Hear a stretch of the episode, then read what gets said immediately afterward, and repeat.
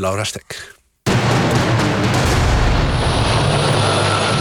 I deem him one of the greatest beings alive in our time. We shall never see his like again.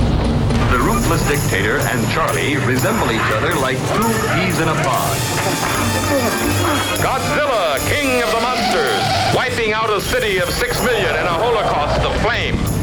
Don't fight it. Relax. Signore, se tu vuoi mi puoi mandare. Lo voglio, sì, mandare.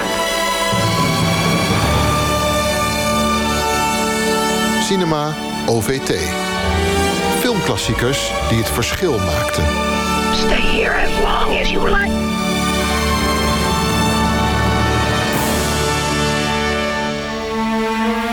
Het komt niet vaak voor dat een film beroemder wordt dan zijn oorspronkelijke boekversie. In dit geval is dat wel zo. Het is een film uit 1975 die zich afspeelt in een psychiatrische inrichting. Een inrichting waar je zeker niet wil belanden en waar de patiënten te maken hebben met een zuster from hell. Deze week One Flew over de koekoesnest van regisseur Milos Forman. Ja, en we gaan erover praten met de volgende gasten: historica en psychiatrie-kenner Gemma Blok. Acteur en Jack Nicholson-fan van het eerste uur, Victor Griffioen. En onze rots in de branding in deze Floortje Smit, filmjournalisten. Allemaal van harte welkom. Nou, deze film, dit is nou typisch een film eh, die je niet loslaat als je hem hebt bekeken. Hoe ging het jou, Gemma? Nou, ik heb even zitten graven in mijn geheugen. En volgens mij zag ik hem voor het eerst in de jaren negentig als student geschiedenis. En inderdaad, hij greep me enorm. Ik vond het een uh, dramatische, ontroerende, maar ook hele komische film, kan ik me herinneren. Ik ben ook een groot fan van Jack Nicholson. En uh, ik kan me nog heel goed die scène herinneren. Uh, hij speelt in die film een, een, rebel. En dat hij op het eind van de inrichting de macht weet te grijpen van, van die vreselijke nurse from hell, waar we het straks nog over zullen hebben. En dat hij dan zo roept naar zijn medepatiënten: medication time en dan komt de drank op tafel en de vrouwen. En dan gaat het allemaal los. En dat is echt zo'n gevleugelde uitdrukking ook geworden. Medication time. Uh, ik heb me laten vertellen dat die nog steeds in inrichtingen af en toe wel uh, gebruikt wordt. Uh, en, maar ik weet nog wel dat ik het een hele grappige film ook vond. Maar hij heeft zeker mijn interesse in de geschiedenis van de psychiatrie ook aangewakkerd. Een Floortje, vond je hem ook grappig? Ja, hij is wel grappig. Maar ik vond hem, ik vond hem echt vooral heel erg uh, aangrijpend. Het is ook een verhaal wat je, wat je echt helemaal erin opzuigt en meesleept. Dus ik heb hem nu speciaal voor deze uitzending natuurlijk nog een keer gekeken. En uh, ik kon nu pas eigenlijk gaan kijken wat die acteurs doen en wat het acteerwerk is. En dan zie je hoe fenomenaal goed Jack Nicholson is, uh, de, hoe goed ook de zuster is. Maar um, eigenlijk al die patiënten die je ziet in die psychiatrische inrichting zijn echt waanzinnig goed. Victor, je bent acteur. Ja. Kijk je er ook met acteursogen naar? Nou ja, in die zin dat ik was negen of tien toen ik hem voor het eerst zag. En wij huurden hem dan bij de bibliotheek. En wat je dan deed is dan kon je een film een week lang huren. Dus dan keek je hem iedere dag of twee keer. In mijn geval dus twee keer. En ik durf wel te zeggen dat Nicholson wel in die film dus ook wel een van de redenen is dat ik wilde gaan spelen. Dat was wel ja, het, het summum. Als jongetje van negen wist je al, dit wil ik twee keer per dag zien? Wat, wat deed, deed je verder nog wel iets voetballen? Uh, of zo? Lego en zo, maar, maar film, ja. film en, en dat was wel echt heel belangrijk voor mij. Later dan ook toneel, maar dat iets later. Maar uh, ja, nee, ik had een goede jeugd hoor. Dat je niet denkt dat ik alleen maar in een... Uh, nee, oké. Okay. Laten we even luisteren naar de trailer. Do you think there's anything wrong with your mind, really? Not a thing, Doc. Uh, excuse me, miss. Do you think it might be possible to turn that music down so maybe a couple of the boys could talk? Jesus, I mean, you guys do nothing but complain about how you can't stand it in this place here, and then you haven't got the guts just to walk out? I mean, what do you think you are, for Christ's sake, crazy or something?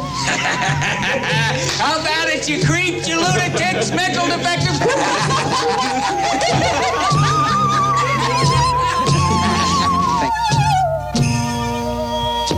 Ja, Floortje, de zingende zaag op de achtergrond. Wat is het verhaal? Ja, ik ben dus heel benieuwd of een jongetje van negen dat eruit zou kunnen halen. Het gaat over een, uh, een gedetineerde die eigenlijk uh, ja, te lui is. Uh, een beetje een ruziezoeker.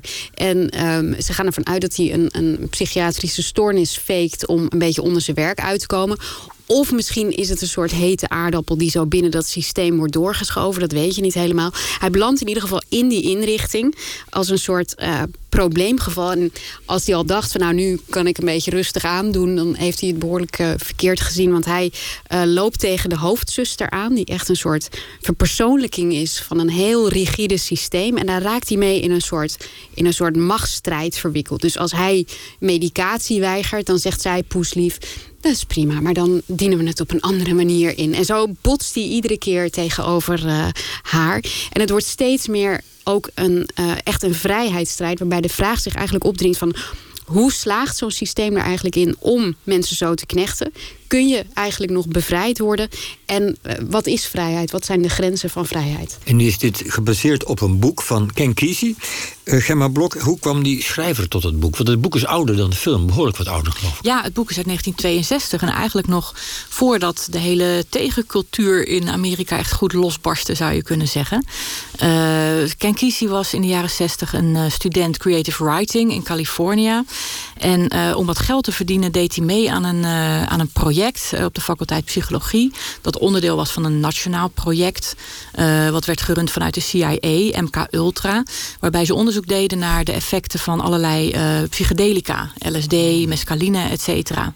En daar hadden ze proefkonijnen bij nodig. En daar kon je voor betaald worden. Dus dat was een, vond hij wel een interessant bijbaantje. Maar ja, vervolgens lag hij daar in zo'n klinisch bed te trippen. En ja, wakkerde dat allerlei maatschappijkritische ideeën aan in zijn hoofd. En vervolgens ging hij ook werken als bijbaantje in een psychiatrische instelling. ook de nachtdiensten draaide hij daar als zaalknecht. Uh, nou ja, de mythe wil dat hij dan daar ook uh, eindeloos uh, aan het trippen was tijdens het werk. Nou, dat deed hij ook af en toe wel eens. En dan zat hij zo naar die inrichtingspatiënten te kijken. En dan dacht hij, ja, hè, wie is nou eigenlijk gek? Zijn die mensen niet misschien meer onaangepaste mensen in een klinische setting... dan dat ze echt hè, gek zijn? tijdens een van zijn trips droomde hij het beeld op van een chief broom, een indiaan... die in het boek eigenlijk het verhaal vertelt. Vanuit wiens perspectief het verhaal wordt verteld. Uh, nou, de mythe wil ook dat hij het hele boek schreef onder invloed van LSD. Dat is ook een, uh, mythologisering. Maar hij gebruikte wel degelijk ook aantekeningen van, van zijn, die hij maakte tijdens zijn LSD-trips, deels om zijn boek op te baseren. Ja, die, die titel, One Flew Over the Cuckoo's Nest. Is daar een verklaring voor? Ja, er is een slaapliedje. Uh, uh, one waar flew dat... East, One Flew West, One ja, Flew Over the over Cuckoo's, the cuckoo's Nest. nest. precies. en het dat is de opening van het boek, of het thema. Van, Ja. Daar opent het boek Ja. En de gedachte is dan? Nou, de koekoesnest staat dan voor het, ja, het, het, het gekkenhuis. Eh, hè, de een ging linksaf, de ander rechtsaf en één belandde eh, in de instelling. Ging het niet goed mee? En had dat boek eh, uit 1962 in der tijd direct impact ook? Het boek was zeker heel gelijk populair en werd veel over geschreven. En wakkerde toen ook al hè, wat, wat, eh, een soort kritische blik aan op de inrichtingen in Amerika. Die echt enorm volgeslipt waren. Je had daar echt massale instellingen met duizenden patiënten. Die daar echt wel tamelijk op eengehoopt eh, eh, zaten. Dus in de jaren zestig kwam daar kritiek op. En daar is dit boek zeker ook onderdeel van geweest. Het is ook meteen voor theater bewerkt. Ja. En met Kirk Douglas, de Dat heeft ook met van, ontstaansgeschiedenis van die van film het te film, maken. ja. precies. Ja. Maar dat, dat theaterproductie was nogal een flop. Er was wel heel veel kritiek op eh, nou ja, dat, dat de patiënten er als stere- stereotyp werden verbeeld en dergelijke. En dat het überhaupt een onverfilmbaar boek was. Met hele bizarre fantasie ook in dat boek. Ja. Echt van een soort fabriek waar, waar die patiënten doorheen worden gehaald. En Exact. steeds verder ontmenselijk. Ja, Want Victor, als we dan wel gaan naar de film, want eh, daarvoor zitten we hier. Het was wel verfilmbaar, want dat hebben we gezien. Die film wordt gedragen door twee hoofdkarakters. Ze kwamen net al voorbij. ehm, en een aantal belangrijke bijfiguren. Als we dan even nader stilstaan bij die, bij die hoofdkarakters. Ten eerste Jack Nicholson, die Randall McMurphy speelt. Ja. Wat is dat voor man? Ja, rebel. Jij zei net een rebel. Dat is, voor mij is hij echt de verpersoonlijking daarvan. Iemand die niet echt binnen een systeem past. Ik denk ook wel eh, iemand met een enorm kort lontje. Want ik bedoel, hij heeft vijf keer vastgezeten voor mishandeling. Hij heeft ook seks gehad met een minderjarig meisje. En hoe die daarover vertelt is wel dat je denkt... nou ja, zeker in het huidige tijdsgevecht... dat kan eigenlijk gewoon echt niet meer. Maar ja, hoe Nicholson het brengt... dan komt hij er dus wel mee weg, vind ik. Dus hij heeft ook iets heel charmants. En hij heeft iets heel kwikzilverachtigs. Hij kan zeg maar zo van emotie in emotie schieten. Ja, het is een, echt een heel fascinerend figuur. We luisteren even naar, hem, naar zijn korte lontje ook. Oh, come on. You're not gonna say that now. You're not gonna say that now. You're gonna pull that henhouse shit now when the vote the chief just voted it was 10 to 9. Now I want that television set turned on right now! Ja, hier horen we hem even kort tekeer gaan tegen de zuster. Wat doet hij met die rol, Jack Nicholson? Nou, dan wil ik het eigenlijk hebben over wat hij hierna doet. Uh, dat vind ik namelijk nog kenmerkender. Dit is, hem wordt ontzegd om um, naar de World Series te kijken. En hij heeft dan eindelijk, dit is dan na de tweede stemming. En dan heeft iedereen voorgestemd. Dan hebben ze eindelijk een meerderheid. En dan zegt zij nee, stemming is voorbij, klaar. En wat hij dan doet, is dan gaat hij pissig op een bankje zitten. En dan zie je, dan zie je en dat speelt hij zo mooi, vind ik. Dan zie je een soort klik achter zijn ogen van dus dat is ook goed gemonteerd en heel goed in beeld gebracht. Hij ziet zijn eigen weerspiegeling in de televisie. En dan snijden ze terug naar hem. En dan zie je ineens een soort klik in zijn hoofd van... fuck it, ik ga gewoon doen alsof die wedstrijd op is.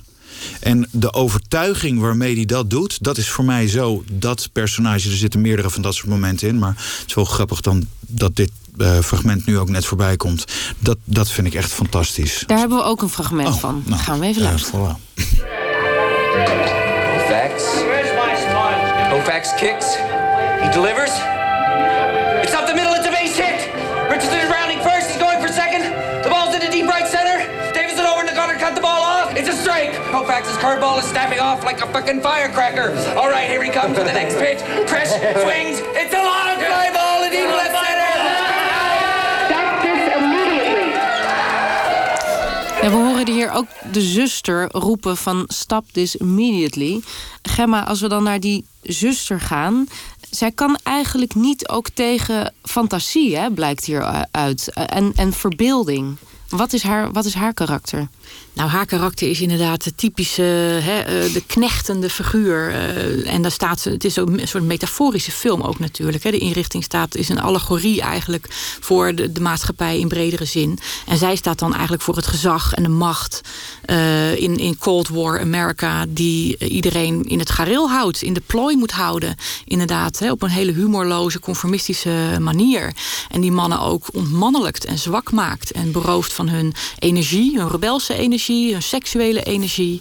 Uh, en inderdaad, je zei het al, een soort machine. Zo wordt het in het boek ook verbeeld, de combine. Maar eigenlijk is ze in het begin van die film redelijk menselijk. Lijkt ze best aardig, best begripvol. Hoe, hoe moet je daar naar kijken? Floortje bijvoorbeeld. Nou, het is, er is een hele discussie geweest over, de, over deze rol met die actrice. Uh, Milus Voorman, dus de regisseur, die had, had eigenlijk bedacht... dat zij echt de verpersoonlijking van het kwaad moest zijn in die film. Uh, en die actrice heeft gezegd, nee, dat, dat wil ik eigenlijk niet. Wat zij ervan maakt heel erg is dat je, um, dat je ook wel ziet dat zij in principe... zij gelooft in wat ze doet. Dat is eigenlijk het hele probleem met deze vrouw. Deze um, vrouw denkt echt dat wat zij doet het beste is voor die patiënten. Je komt op een soort, ja, eigenlijk bijna op een soort opvoeddilemma. Hè? Van als je kinderen hebt, wat moet je daarmee doen? Moet je die gewoon keihard afstraffen en zorgen dat ze in het gareel blijven? Of moet je ze een beetje vrijheid geven, zodat ze iets meer ja, zichzelf kunnen ontwikkelen en iets meer kunnen ontplooien. Wat is nou uiteindelijk beter voor die kinderen zelf? En zij is gewoon echt aanhanger van, van de oude stempel. Van gewoon hup, de knoet erover. En dat, dat is het. Maar ze is ook manipulatief. Zeker, ja zeker. Ja, maar dat zijn, dat zijn ouders toch ook. Laura, dan als goede ouder moet je ook een beetje manipulatief zijn. Nee, nee dat is absoluut waar. Uh, het, het spel tussen die twee, tussen Jack Nicholson en tussen de zuster, is ja, dat is fenomenaal. Want hij zet één stap vooruit. Zij, uh, zij blokkeert hem en hij struikelt er weer overheen. En het, het, is, dat is wat die film maakt. Het is heerlijk om te zien. We luisteren nog even hoe zij tegen Jack Nicholson uh, praat met haar onderkoelde stem. Well, Mr. McMurphy, what you're asking is that we change a very carefully worked out schedule. Well, change never hurt, huh? A little variety? Well, it's not necessarily true, Mr. McMurphy. You know, some men on the ward take a long, long time to get used to the schedule. Change it now, and they might find it very disturbing. How would it be if we had a vote and let majority rule? Ja, dit is dus het moment waar we het net al over hadden. Dat is dus die honkbalwedstrijd. Die, Jack Nicholson lijkt erin te slagen de anderen over te halen om te gaan kijken. Nee, hier stemt nog niemand mee. En dan gaat zij zeggen, laten we erover stemmen. Dus ze manipuleert heel erg goed nou, ze praat niet tegen Jack Nicholson. Het lijkt alsof ze tegen Jack Nicholson praat, maar ze praat eigenlijk tegen al die andere mensen die er zitten. Dus zij legt precies uit van dit, dit is wat ik ervan vind. En ze gaat ervan uit dat al die patiënten met haar meegaan. En ze doet het poeslief. En ze weet, dat, blijkt ook later in de film... ze weet precies natuurlijk, omdat zij in die psychiatrische inrichting zit... waar elke zwakke plek zit van die mensen. En ze weet precies die knoppen in te drukken. En dat doet ze voortdurend als ze uh, er zin wil krijgen. Maar dat doet ze wel vanuit een soort geloof in waar ze, zij ja. staat voor the greater good. Of ze denkt dat dat echt werkt en heilzaam is voor die mensen. En haar middelen zijn verrot. Maar ik denk echt dat ze. Ik vind haar in die zin ook gewoon een hele interessante. Als je het hebt over bad guys. Zij heeft wel degelijk een, een, uh, een, een, een wil om, om het goede te doen, denk ik. Zij denkt echt dat ze met iets goeds bezig is. En dat zijn meestal de interessantere slechterikken. Want laten we haar naam ook even noemen van de actrice. Want we noemen steeds Jack Nicholson. Fletcher. Maar zij is. Sorry. Louise ja. Fletcher. Nooit meer iets van Fletcher. gehoord, toch? Nee. Ik nee, vraag nee, het even nee, aan jou. Maar nee, nee zo zonde. Ja, ja. Dit was echt haar grote rol. Waar ze, Ja. Waarvoor ze ook een Oscar kreeg. Ja. Ehm, dit is trouwens Cinema OVT, een achtdelige serie over filmklassiekers. En dit keer praten we over One Flew over de Uit 1975. Met historica Gemma Blok, acteur Victor Givioen en filmjournalist Floortje Smit. En laten we nu eens kijken naar de impact van de film. Hoe werd die ontvangen door de filmliefhebbers in 1975, Floortje? Ja, enorm goed. Het is, het is een van de, volgens mij nu drie films die ooit de Grand Slam, zoals dat dan heet, bij de Oscars heeft gehaald. Dus dat betekent dat je de Oscar wint voor beste film, beste regie, beste script, beste acteur en beste actrice. Ehm, het was de best bezochte film in 1976. Dat is logisch, want hij is in 75 uitgegaan, maar aan het einde van het jaar. Kijk, het was ook een periode waarin dit soort films gemaakt konden worden. Tegenwoordig heb je een heel ander Hollywood-systeem, waarbij je eigenlijk alleen de, de budgetten van de film zijn nu zo groot geworden dat je eigenlijk alleen nog maar films kan maken die heel veel geld opleveren. Waardoor je heel publieksvriendelijke dingen moet maken. Waardoor je heel makkelijk liever dan nog een 28ste Batman uitbrengt. Um, dan dat je een origineel verhaal um, laat zien. Dus dat is de reden. En de jaren 70, ja, dat was gewoon een hoogtijdagen van inderdaad dit soort films. Alleen de schrijver was er geloof ik niet zo blij mee. Waarom niet? Nou, die, die durfde het niet te kijken. Of die was in ieder geval niet gelukkig met, met hoe Hij het... wilde het niet kijken, ja. Hij was heel boos. Hij was niet eens met het script. Ja. Uh, hoe dat geschreven was. Uh, hij vond ook dat, uh, dat er geen goede deal met hem gesloten was in het hele proces. Hij heeft een zaak aangespannen tegen de makers. En, en die ook gewonnen. Hij kreeg een deel van de opbrengst. en hij heeft daarna altijd gezegd dat hij heeft geweigerd de film te zien. Dus hij heeft zich er ook nooit over uitgelaten. Maar heel veel andere mensen hebben dus de film wel gezien. Bij de filmliefhebbers was hij populair. Wat deed het Gemma in de samenleving, deze film? Ja, de, hij bracht eigenlijk een, een, een beweging, uh, gaf hij een nieuwe impuls aan die al begonnen was. De beweging die zogenaamde de antipsychiatrie werd genoemd. Hè. Dus dat was een beweging van mensen die protesteerden tegen de psychiatrische inrichtingen, het medische model in die instellingen, het grote gebruik van medicatie, uh, elektroshocks ook. Uh, en die de inrichtingen eigenlijk en de psychiatrie neerzetten als een soort instrument van de maatschappelijke orde. Dus ook als een soort ordehandhavingsinstrument, meer dan een wetenschappelijk of therapeutisch bedrijf. En dat was een sociale beweging, die was eigenlijk al op gang. Dus de aanhangers daarvan, die waren natuurlijk enorm door deze film gegrepen. Maar eigenlijk bracht hij dat soort gedachtegoed naar een breder publiek. Die film die sloeg dus in als een bom. Wat was de situatie in de psychiatrie van die tijd? Doet die film ook recht aan die situatie? Nou, in Nederland was het eigenlijk, uh, was er eigenlijk al een situatie waarin er al heel wat aan het verbeteren was, zou je kunnen zeggen. Uh, uh, sinds de jaren 50, 60, bijvoorbeeld iets als de elektroshock. Hè. En uh, die film werd aangegrepen door actievoerders om een groot protest tegen de elektroshock op te zetten. Dan kreeg je de Nationale Shockactie, de NASA, Nationale Anti-Shockactie. de aanhangers daarvan, hè, er werden ook formuliertjes, foldertjes, flyers van uitgedeeld bij de ingang van de, van de bioscopen, waar One over de koekoesnest draaide. Maar eigenlijk was die vorm van behandeling in Nederland alweer op zijn retour in de jaren 70. Dus het was een beetje een protest tegen een situatie die al geweest was. Um, en het, sowieso was het natuurlijk uh, een nogal stereotyp beeld van een instelling die erop uit is om mensen te, te knechten en daar te houden. Uh, dat was nooit de insteek van de psychiatrische instellingen zozeer in Nederland. De psychiaters en de behandelaars wilden eigenlijk altijd zo snel mogelijk proberen mensen weer klaar te maken om weer naar huis te gaan. Maar er werd wel veel met medicatie gewerkt. Floortje zei het net al, oraal dan wel uh, de plat spuiten. Hè, en dat was in die antipsychiatriebeweging en in, ook een enorm thema. En dat, eh, dat was wel echt actueel. Een Floortje, ze hebben wel echt in een psychiatrisch ziekenhuis gedraaid, hè?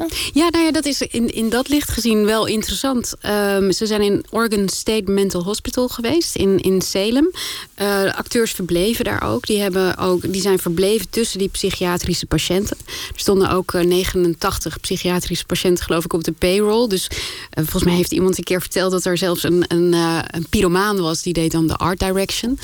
Um, dus dat, is en uh, ze, ze, zijn aanwezig geweest bij, bij electroshocks om te kijken hoe dat ging. Maar het grappige is natuurlijk dat dat kan als er meer vrijheid is. Um, de dokter in, in de film bijvoorbeeld wordt ook gespeeld door een echte dokter. Die had zijn patiënten al een keertje meegenomen op een visuitje. Nou, visuitje zit ook in, in deze film. Maar hij heeft dat dus echt al een keer gedaan. Want hij dacht, dat, dat weet je, ze moeten eruit. Dus het feit dat je kan opnemen in zo'n psychiatrische inrichting... laat wel zien dat ze misschien al iets opener zijn. Ja, dat had je hier ook. Hè. Je had in de jaren zestig hier ook in de psychiatrische inrichtingen echt al een beweging om meer openheid. Hè. Ook uh, misschien af en toe eens wat met de media in contact. Eens een keer een, wegwijzersbordje naar een van de inrichtingen om te laten zien waar ze waren. Er was een sfeer van openheid al aan het groeien. Dus de beweging naar de samenleving was eigenlijk al gaande, zeggen jullie, in die, in die jaren zeventig, in elk geval uh, begin jaren zeventig. Maar als je nu nog even teruggaat naar de inrichting in de film, we zien alleen mannelijke patiënten. Ja, dat was in die tijd wel uh, nog op veel plekken nog steeds apart. Klopt. Uh, in de jaren 70, 80 is dat gaan veranderen. En heb je uh, gemengde afdelingen gekregen. Maar in lange tijd waren inderdaad de mannen en vrouwen in de instellingen wel gescheiden. Dus dat maar geeft wel. er, is toch, Victor, er is toch ook iets anders aan de hand. Namelijk, die film die speelt zich ook tien jaar eerder af. Ja. En ik bedoel, heel Amerika is in die tijd veranderd. Ik bedoel, segregatie is afgeschaft. Ik bedoel, het was een hele levendige periode van begin jaren 60 tot die ja. half jaren 70. Dus in die zin was het al een soort van historische film in Toen de tijd waarin die gemaakt ja. werd. Al zit er misschien maar 13 jaar tussen wanneer het gedraaid is en wanneer het zich afspeelt. Ja, maar... Wat misschien ook historisch gezien nu niet meer zou kunnen en ook stereotypes, dat al die mannen zitten daar. Ze zijn eigenlijk in een gekkenhuis gekomen dankzij hun vrouw. Alle vrouwen hier zijn een soort heksen. Je hebt die zuster, dat is een heks. Je hebt die moeder van die jongen die, die hem zodanig onderdrukt dat hij in het ja, ze uh, zijn ziekenhuis. ook nog eens inderdaad. Dus dat is, ze zijn dat nog is een hele vriendinnen. gekke. Nee, maar het is feit, het is inderdaad zo dat en zelfs tot op het einde, ik weet niet in hoeverre we mogen spoileren, maar zelfs Jawel, dan is het een vrouw die um, uh, die zorgt voor de, voor de neergang van, van, dit, van deze mannen. En er zit een hele, ja. Seks met vrouwen is in deze film is echt de ondergang.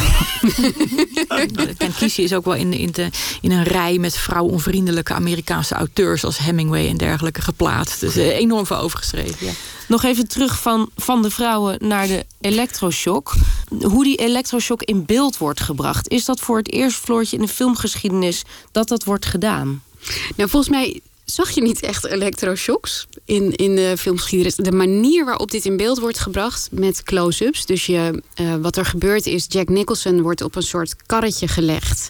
Uh, dan wordt zijn, hij uh, krijgt van die crème op zijn, op zijn, op zijn hoofd. Geleidingscrème. Maar hij heeft zelf geen idee wat er gaat gebeuren. En je ziet de verbazing op zijn gezicht. En hij maakt er grapjes over. Um, en dan gebeurt die elektroshock. En op dat moment zie je een close-up van zijn gezicht. En het is werkelijk heel naar om te zien. Het kan niet anders dan dat het bijna je maag omdraait als je het ziet. Ja, kijk, je kan, je kan op verschillende manieren kan je die elektroshocks in beeld brengen. Dit is, dit is een statement van hier tot Tokio. En dat werkt natuurlijk als een tierenlier. Gemma? Ja, nee, inderdaad. En dat is een heel krachtig beeld. En, maar in Nederland was er ook eigenlijk net voor One Flew over de Koekoesnest... een andere film gemaakt die de elektroshock ook op zo'n hevige manier in beeld uh, bracht. Echt als statement. Kind van de Zon. Een, een Nederlandse productie van René van Nie. Uh, die ook uh, nou ja, koningin Juliana tot tranen toe bracht. Dan moet het wel goed zijn. Maar dus dan, waar was over? het. uh, die ging over een meisje dat in, in een inrichting wordt opgenomen hier vlakbij Amsterdam. En eerst met praattherapie wordt behandeld en dat helpt niet. En uiteindelijk ook wordt geëlektroshokt. En dat wordt dus een, een minutenlang durende scène. En dat gaat maar door en je ziet er trillen en shaken en ook de gezicht verbijten en et cetera. is ook heel, heel indringend in beeld. Uh, gebracht. En dan heb je ook nog de documentaire uh, van de wereldberoemde documentairemaker Frederik Weisman. Wat kunnen we daarover zeggen, Floortje? Nou, dat, dat is dat is een interessante film. Dat heet uh, de, de Titicut Follies. Dat is zijn, uh, zijn eerste documentaire. Hij kreeg toestemming om, om te filmen in een, in een TBS-kliniek in 1967. Um, en toen was hij klaar met filmen. Hij heeft daar een paar maanden heeft hij, de, de patiënten gefilmd. Um, en toen werd die film verboden om te vertonen. Dus hij is op een aantal festivals te zien geweest. Um, het verhaal was dat de patiënten herkenbaar in beeld waren natuurlijk. En dat, um, dat die natuurlijk wils onbekwaam zijn. Maar goed, dat had hij in principe allemaal met papieren had hij dat afgekaart. Maar wat je daarin zag aan uh, ja, force feeding, hoe heet dat? Als je je, je, je voet gedwongen, voet gedwongen. Ja. En treiterijen van het personeel, dat was dusdanig. Het, het is nog steeds heel erg naar om te zien. En um, die documentaire werd eigenlijk pas in, in 92 werd hij weer vrijgegeven. Als hij dan op de aftiteling zou zeggen: van nu is het allemaal veel beter met, uh, met deze psychiatrische inrichtingen. Um, het is ook een film waar, die, die uh, Milos Forman aan zijn cast heeft laten zien. Zodat ze een beetje weten of wisten hoe het er uh, feitelijk uh, aan toe ging in, in die films. Maar je kan je best wel afvragen dat als deze film gewoon breed gezien was. En als dat meer ophef had opgeleverd. Het is natuurlijk ook een documentaire en geen fictiefilm. Dus dat scheelt al enorm. Maar dan zou, weet je wel, dan zou, dat, dan zou die hele ophef over die elektroshocks al veel eerder uh, plaats hebben gevonden en over dat systeem. Goed, terug naar de film. Victor, we hebben het net gehad over de hoofdpersonen, maar die kunnen alleen bestaan eigenlijk door de aanwezigheid van de figuren om hen heen. Waar staan die bijfiguren voor? Oh. Dus de groep gekken. Um, goh, er zit wat mij betreft van alles tussen. Nou, noem eens wat. Uh, nou ja, bijvoorbeeld die Native American, Chief Bromden... die uiteindelijk een hele belangrijke... ja, als je het niet gezien hebt is het zonde om dat te spoilen... maar die uiteindelijk, hij, hij doet alsof hij doofstom is. We doen niet anders dan spoilen. Ja, nee, weet ik. Maar bedoel, het moment dat ik dat voor het eerst zag... zat ik gewoon, toen, ja, toen vloog ik gewoon door het plafond. Dat was gewoon, dat is ook zo mooi gespeeld weer. Maar uh, goed, uh, dus die, nou ja, hij vertelt op een gegeven moment een verhaal over zijn vader... over hoe ze hem hebben klein gekregen. En dat is voor mij echt, zeg maar.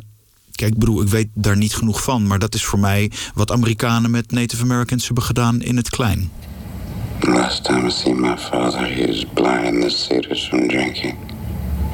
And every time he put the bottle to his mouth, he don't suck out of it. It sucks out of him until he's shrunk so wrinkled and yellow, even the dogs don't know him. Killed him, huh? I'm not saying they killed him. They just worked on him. The way they working on you. Ja, samengevat zegt hij: Mijn vader was een eigen gerijde man, maar ze hebben hem klein gekregen. Hij werd leeggezogen tot hij zo gekrompen was dat de honden hem niet meer herkenden. Hij werd niet vermoord, maar ze wilden hem klein krijgen. Floortje, waar staat hij voor? Nou, ik denk dat wat, wat Victor zegt, dat, dat, dat hij gelijk heeft. Dat is kritiek ook op, op hoe Native Americans uh, zijn behandeld in Amerika. Um, hij staat ook uh, omdat hij doofstom is, plaatst hij zichzelf natuurlijk buiten het systeem. Dus hij staat ook voor een soort zwijgende toeschouwer die um, door zich afzijdig te houden. Zich zoveel mogelijk weet te ontzien. Um, en hij, ja, hij staat in principe ook voor degene die uiteindelijk zichzelf wel weet te bevrijden. Op dus het de hoop eigenlijk is hij. Hij is de hoop van de film, ja. En, en dat is niet iets wat je verwacht. Net zo min als dat je verwacht dat hij opeens gaat praten. Ja. Dat is inderdaad een, een moment waarop je achterover valt. Um, en dat hij zich ontpopt als de hoop van de film is ook iets wat je niet verwacht. Ja, wat ik ook wonderlijk vind, zeg maar, uh, uh, behalve Chief Bromden, dus die, die in de Native American, uh, de, de, het personage van Jack Nicholson en nog één iemand die door Christopher Lloyd wordt gespeeld, zit iedereen er vrijwillig. Dus iedereen zou daar weg kunnen, behalve zij. Zij, zijn, zij moeten er blijven. Mensen laten zich het ook aandoen, want ze zouden gewoon naar buiten kunnen. Maar Dat ze is zijn dus- te ontmannelijkt en te, te zeer van hun kracht beroofd al. Hè, om, Ja. om, om die energie of die pit Ja. nog op te brengen. Ja. En, en is het dan bijvoorbeeld zo dat die chief ook staat voor iets, misschien ook voor iets wat je in die tijd al noemde, de innere immigration? Dat iemand denkt van, hé, hey, ik trek me terug op het, in het eiland van mijn eigen hoofd en kunnen jullie niet aan mij komen? Dat is de enige manier voor een mens wat vrij wil blijven om, om die macht van het gezag te weerstaan. Wat misschien niet alleen over de inrichting gaat, maar ook over de samenleving. Zeker. Er zat er een andere bedoeling achter bij de maker. Ik denk, denk dat dat zeker zo is. Want uh, hij was, Ken Kesey is later ook een van de grote psychedelische helden van de jaren zestig geworden. Hè? Met uh, zogenaamde feesten waar hij uh, ranja met LSD erin aan, de, aan de bezoekers gaf. hij ging door een bus in Amerika trekken met zijn bende de Merry Pranksters, de vrolijke grappenmakers. Een bus die heette Further. Hè? nou ja, ze gingen ze op reis. En zijn stroming als het ware van de psychedelische revolutie was ook heel erg Chief Broom-achtig van uh, je, moet je, je, moet je niet direct gaan verzetten tegen het systeem. Want dat is zo machtig, dan verlies je het. Eigenlijk net als Jack Nicholson het verliest tegen Nurse Ratched, zou je kunnen zeggen. Je kan je er beter buiten plaatsen en die vrijheid in je geest opzoeken. Bijvoorbeeld door middel van drugs.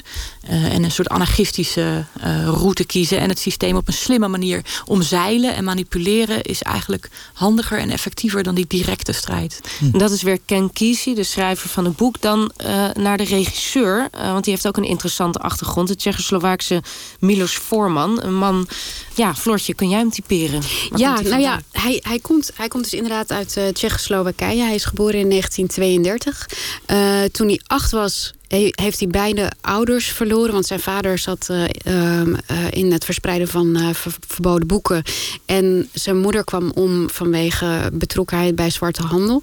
Dus um, hij verloor zijn ouders. Hij heeft een soort ja, reizend bestaan gehad sindsdien. Um, hij is op school geweest en hij werd daar uiteindelijk verwijderd... omdat hij in botsing kwam ook met het gezag van, van de school. En in 1968, tijdens de Praagse lente... was hij toevallig in Parijs om te praten over een Amerikaans project... En kon dus niet meer terug. Uh, want hij werd ontslagen ook door... Uh, of hij koos ervoor om niet meer terug te gaan. Want hij werd ontslagen door zijn Praagse uh, filmmaatschappij. En zo kwam hij dus terecht in Amerika... waar hij films ging maken. En het interessante is natuurlijk van, van deze film... is dat je dat zo goed kan terugzien hoe die in principe um, ja, hoe die een kind is geweest van, van dat communistische regime. Hij zegt ook van um, One Flew Over the Cuckoo's Nest heeft hij later in een interview gezegd was het leven dat ik leidde in Tsjechoslowakije van mijn geboorte in 1932 tot 1968.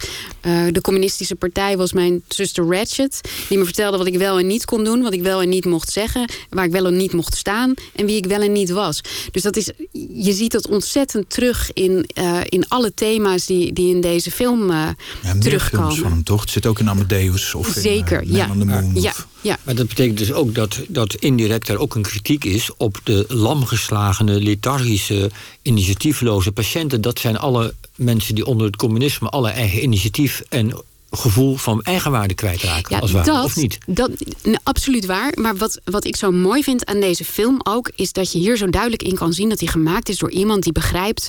waar hoe zo'n uh, regime werkt en waar de grenzen liggen. He, en dus dat je inderdaad, als je veiligheid wordt beloofd en een soort omgeving uh, waarbij de regels steeds ietsje strenger worden, dat je je daar dus aan aanpast. En dat je dus op een gegeven moment een soort murfgeslagen, lamgeslagen troep bent geworden. Dus dat, dat zie je er prachtig in dat terug. je er eigenlijk niet meer buiten kunt. Dat je zelf de gevangenis niet meer uit wilt, omdat je daar veiliger voelt. Het is een gevangenis met een open deur en je blijft ja. zitten, ja. Victor, zag jij als negenjarig jongetje ook al die laag van um, kritiek op het communisme erin? Uh, niet echt. Maar mijn moeder uh, komt uit Hongarije, wat ook een communistisch land was. En uh, dit is een van haar favoriete films. Dat zal daar ook wel mee te maken hebben gehad. En uh, wat grappig is om te vertellen is, ze heeft ooit dat boek ook al een keer gelezen. En toen ze dat uh, voor het eerst las, had ze direct al uh, Jack Nicholson voor zich als degene die dat zou moeten vertolken. Terwijl die film was toen nog, daar was toen nog geen sprake van. Dus. En Jack Nicholson is dan eigenlijk het archetype van de anti-autoritaire mens. Ja, ja, nee, precies. De, de, de rebel hè, die het opneemt tegen de structuren die mensen zo, uh, zo murf maken en, en klein houden. Uh, en, en dat was natuurlijk een, uh, een soort denkpatroon in de jaren 60, 70, wat niet alleen op de psychiatrie werd geprojecteerd, maar ook op scholen bijvoorbeeld. Hè. En denk ook aan een film als van Pink Floyd, The Wall, met het schoolsysteem, wat, wat, wat leerlingen als een soort gehakt machine er doorheen werkt. Hè, dus dat was, ja, hij, hij nam het daar tegen op.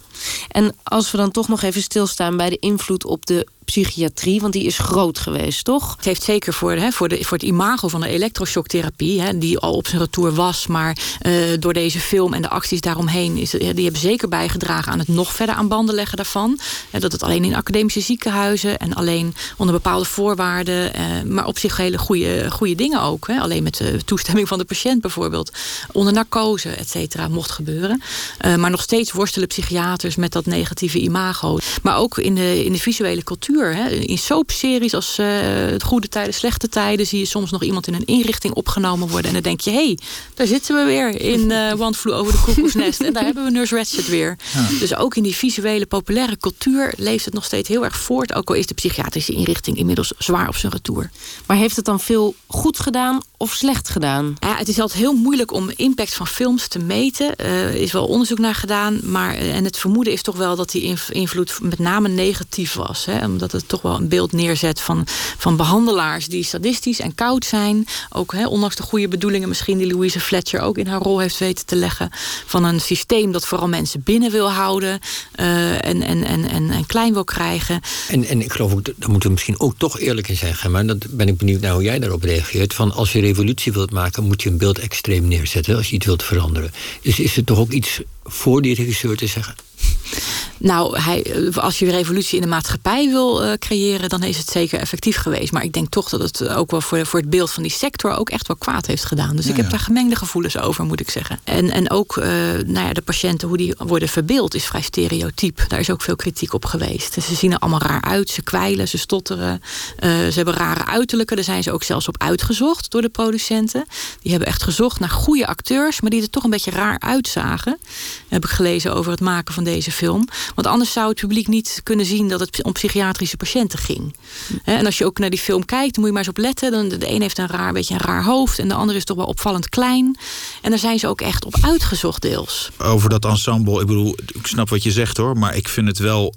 Het komt op mij heel erg over als mensen van vlees en bloed. Of daar nou een, een Danny DeVito zit als een, uh, een mannetje wat Mhm. constant zit te smilen. Of Christopher Lloyd die om het minst of geringst uit zijn slof schiet. Ja, dat ensemblespel, dat zo met z'n allen neerzetten, dat is echt. En je gaat ook van ze houden. Ja, heel Toch? erg. Tot slot, als mensen de film nu willen bekijken, hebben jullie dan nog een eh, kijktip van waar moet je op letten als je hem weer gaat bekijken? Floortje. Nou, we hebben nu toch al alles gespoilerd. Dus je kan hem helemaal gewoon, gewoon bekijken. En dan zou ik doen wat, wat ik net aan het begin al zei. Kijk naar de acteerprestaties. Maar kijk ook vooral naar die cast om Jack Nicholson heen. Ik weet, die man die trekt alle aandacht naar zich toe. Maar kijk naar de rest en dan zie je ook hoe goed zij zijn. Victor? Ja, sorry, één momentje. Dat is dan niet Jack Nicholson even. Dat is eh, Brad Dourif, die Billy Bibbit speelt. Helemaal aan het einde van de film komt hij naakt de gang op Gent... omdat hij net met die eh, schone vrouw van lichte zeden naar bed is gegaan. Smekend aan Nurse Ratched of ze het niet aan zijn moeder wil vertellen.